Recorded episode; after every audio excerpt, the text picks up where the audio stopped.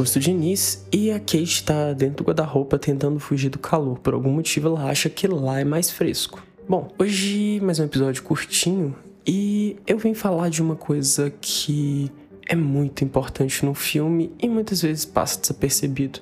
Assim como qualquer música de filme que não seja extremamente clutch. A gente já falou sobre isso.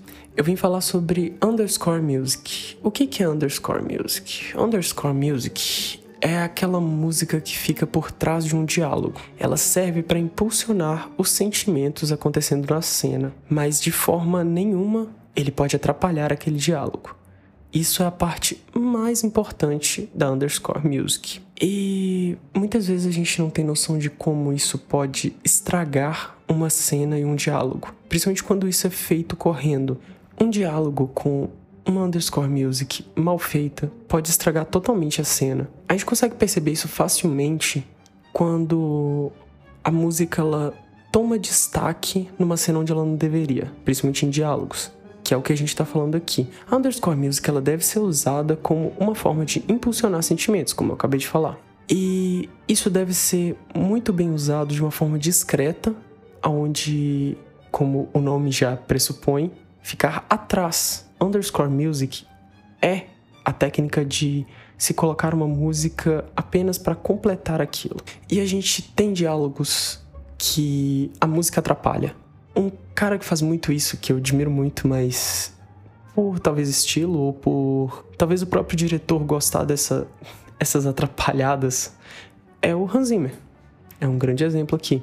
Como eu já falei antes, em Interstellar, a gente tem várias cenas onde o diálogo fica quase inaudível, porque a trilha sonora fica tão alta e tão destacada que ela atrapalha a gente a ouvir o que tá falando. O Christopher Nolan, em Interstellar, ele diz que isso é proposital e que a música é realmente mais importante do que o diálogo em si ali, porque não é um diálogo tão profundo quanto a música, que a música passa o sentimento que ele gostaria de passar com o diálogo. E não que eu queira me repetir muito, mas eu já disse algumas vezes, e vou falar mais uma, que esse talvez é o motivo de Interstellar não ter ganhado o Oscar. Porque a academia leva muito em consideração esse tipo de coisa. E isso atrapalha a experiência de assistir um filme. E o princípio básico da gente ter uma trilha sonora não é atrapalhar a experiência de ter um filme, sim acrescentar ali. A gente precisa reconhecer quando a música ela tá acrescentando sentimento aquilo, aquela cena, ou a música tá simplesmente tomando a frente e sendo inconveniente. E isso acontece em Interstellar. É um ótimo exemplo da gente dar aqui de underscore music mal feita. Propositalmente? Sim. O Christopher Nolan diz que sim, o Hans Zimmer também diz que sim. Então, sim, mal feito propositalmente, mas não é a forma habitual de ser usada e isso pode ter estragado a experiência do filme para muita gente. Outro ponto interessante da gente abordar sobre Underscore Music é que tem uns pontos muito sutis aonde o diálogo vai sendo levado a um outro caminho.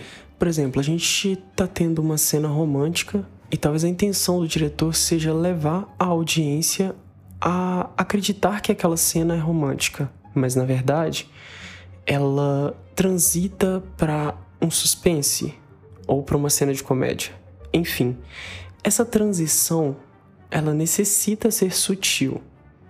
E é onde a gente também encontra falhas em underscore music, que é quando essa transição ela soa abrupta demais, porque isso também atrapalha a experiência da gente ter uma cena bacana. A gente pode ter uma cena ótima, bem gravada, e se a música não é sutil nesse tipo de transição, a gente tem uma quebra na imersão, sabe?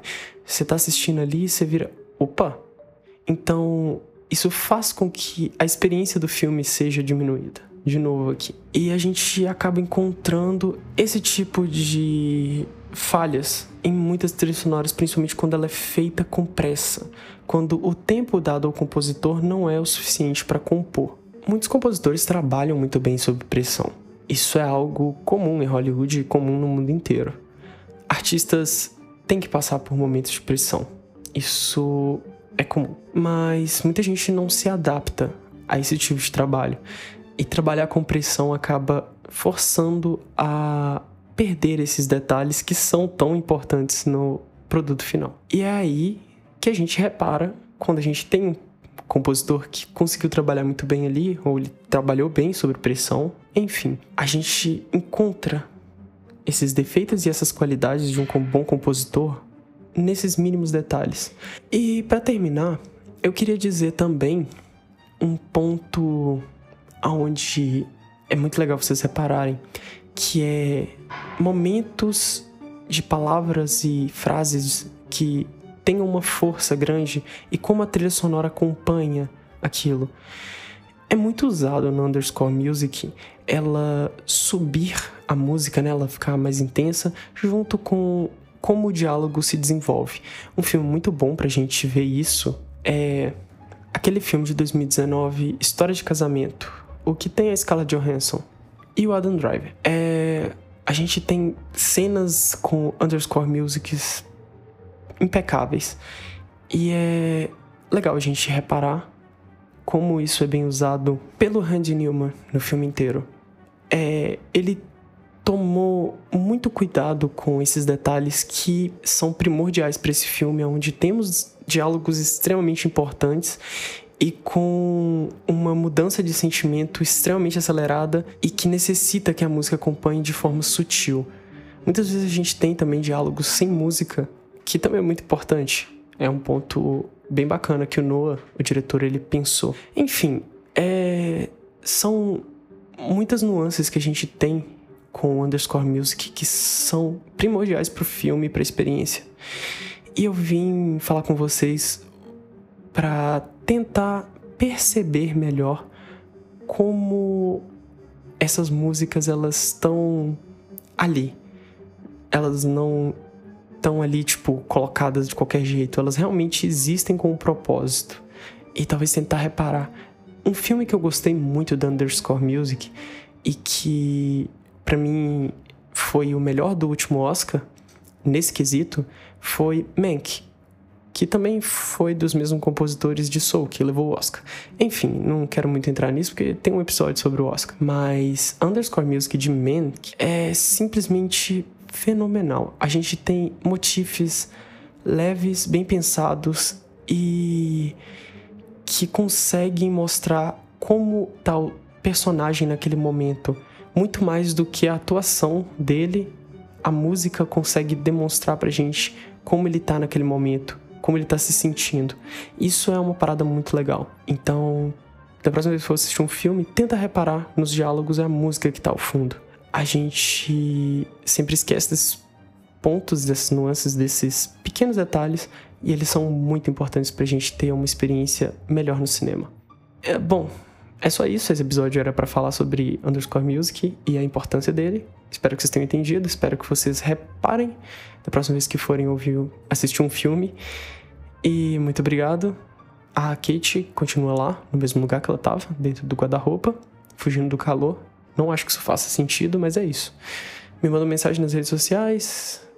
Entra lá no Twitch, twitch.tv barra Augusto com K. Tô lá todos os dias, às 6 às 9, menos no fim de semana. Pelo amor de Deus, né, gente? Muito obrigado e adiós.